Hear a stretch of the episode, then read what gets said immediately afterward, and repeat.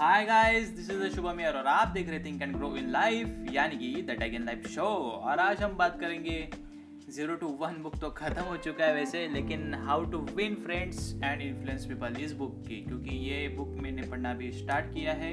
और पहला चैप्टर ख़त्म करने के लिए मुझे दो दिन लगे और सक्सेसफुली मैंने फ़र्स्ट चैप्टर अच्छी तरीके से समझ लिया है और अभी ये पॉडकास्ट रिकॉर्ड कर रहा हूँ। सो लेट्स बिगेन और इंट्रोडक्शन के साथ इस बुक को स्टार्ट करते हैं। इस बुक के जो ऑथर है उनका नाम है डेल कार्नेगी जिन्होंने ये बुक 1936 में लिखी थी यानी कि 1936 में। इस बुक को निकालने का पब्लिश करने का केवल उनका एक ही मकसद था कि लोगों के जो कन्वर्सेशन रहते लोगों के जो बात करने के तरीके रहते उस तरीकों में कैसा बदलाव लाया जाए और अच्छे से अच्छा तरीका किस तरह से अपनाया जाए।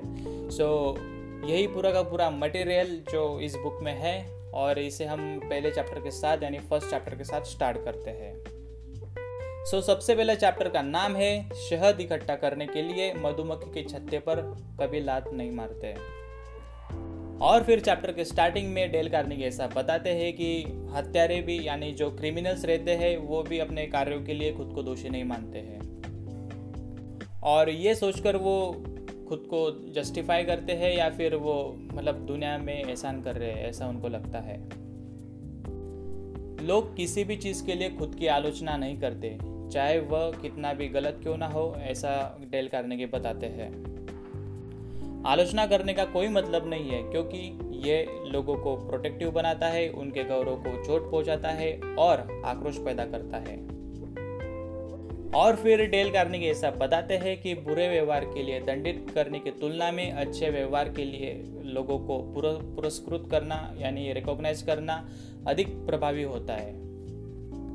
और इस बात का एग्ज़ाम्पल लेते हुए डेल कार्नेगी ऐसा बताते हैं कि एक प्रसिद्ध pilot Bob Hoover air show में प्रदर्शन कर रहे थे। और फिर वो एक बार ऐसे प्रदर्शन करके उनके घर की तरफ़, यानी कि लॉस एंजलिस में वो लौट रहे थे एरोप्लेन से। और तब अचानक हवा में 300 फीट की ऊंचाई पर दोनों इंजन बंद हो गए। और फिर उन्होंने किसी टेक्निक से हवाई जहाज़ को यानी एरोप्लेन को नीचे उतार लिया, लेकिन किसी व्यक्ति को चोट नहीं आई। और फिर डेल करने के ऐसा बताते हैं कि उनके जहाज़ का काफ़ी नुकसान हुआ था। फिर बॉब ने, यानी ये जो पायलट थे, उन्होंने इंजन की जाँच पड़ताल शुरू की।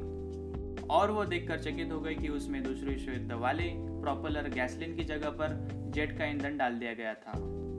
और फिर उन्होंने मैकेनिक के बारे में पता किया, जिसने उनके हवाई जहाज़ की सर्विस की थी। और फिर डेल ऐसा बताते हैं कि वो एक युवा मैकेनिक था, जो उसको मतलब अपने स्वयं की गलती का, यानी खुद की गलती का एहसास हो रहा था, और वो शर्म से पानी पानी हो रहा था। और फिर जैसे ही हुवर यानी जो पायलट है, जो मैकेनिक के पास पहुँचे तो वो मैकेनिक रोने लगा, क्योंकि उसकी जरा सी लापरवाही की वजह से तीन जिंदगियाँ भी जा सकती थी, जो वो प्लेन में मौजूद थे। और हवाई जहाज़ को भी भारी नुकसान झेलना पड़ा था। और फिर उस मैकेनिक की शक्ल देखकर हुअर को ना क्रोध आया और ना ही उन्होंने नेगेटिवली बर्ताव किया। उनकी उन्होंने आलोचना तक नहीं की। उल्टा हुअर ने उसको मोटिवेट करते हुए बोला कि मुझे तुम पर पूरा विश्वास है, तुम अगली बार ऐसी गलती कभी नहीं करोगे और मेरे अगले हवाई जहाज़ की सर्विस भी तुम ही करोगे। और फिर डेल करने के ऐसा बताते हैं कि आलोचना करने वाले अक्सर खुद को सही ठहराते हुए प्रतिक्रिया देते हैं और आलोचना करने वाले व्यक्ति की आलोचना करते हैं। और फिर उनकी परिस्थिति से प्रभावित होकर लोग बस वही है जो समान परिस्थितियों में भी होंगे। और यहाँ पर एक बेहतरीन तरीका डेल कार्नेगी ने बताया है कि अगर आपको सामने वाले के ऊपर गुस्सा है या फिर उससे जलन है तो क्या करना चाहिए?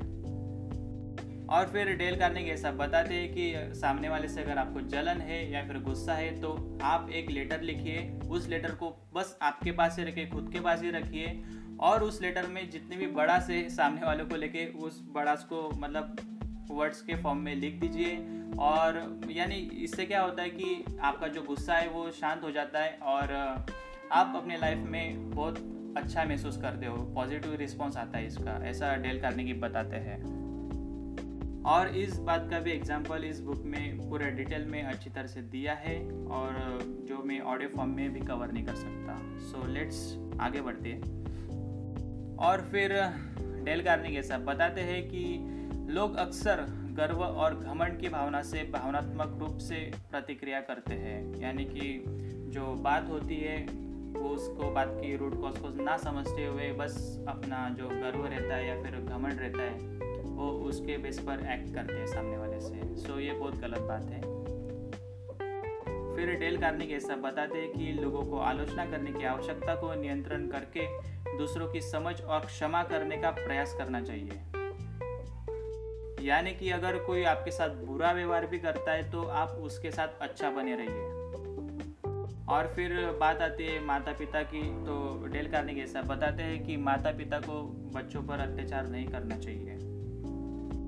बच्चों के पास अडल्ट के समान निर्णय या फिर एक्सपीरियंस नहीं रहता है और उनसे कभी अडल्ट की तरह काम करने की उम्मीद मत रखो। ऐसा डेल करने की बताते हैं।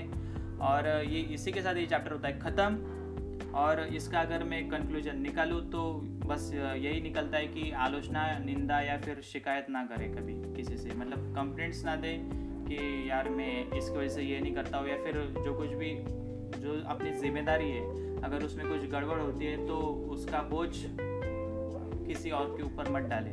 बस यही यही इस चैप्टर का मकसद है, जो मैंने समझाने का प्रयास किया है मेरे लैंग्वेज में। आई होप आपको पसंद आया होगा, और इसी के साथ ये चैप्टर होता है ख़त्म। और नेक्स्ट चैप्टर के लिए कीजिए कल का इंतज़ार। और तब तक के लिए thanks thank you very much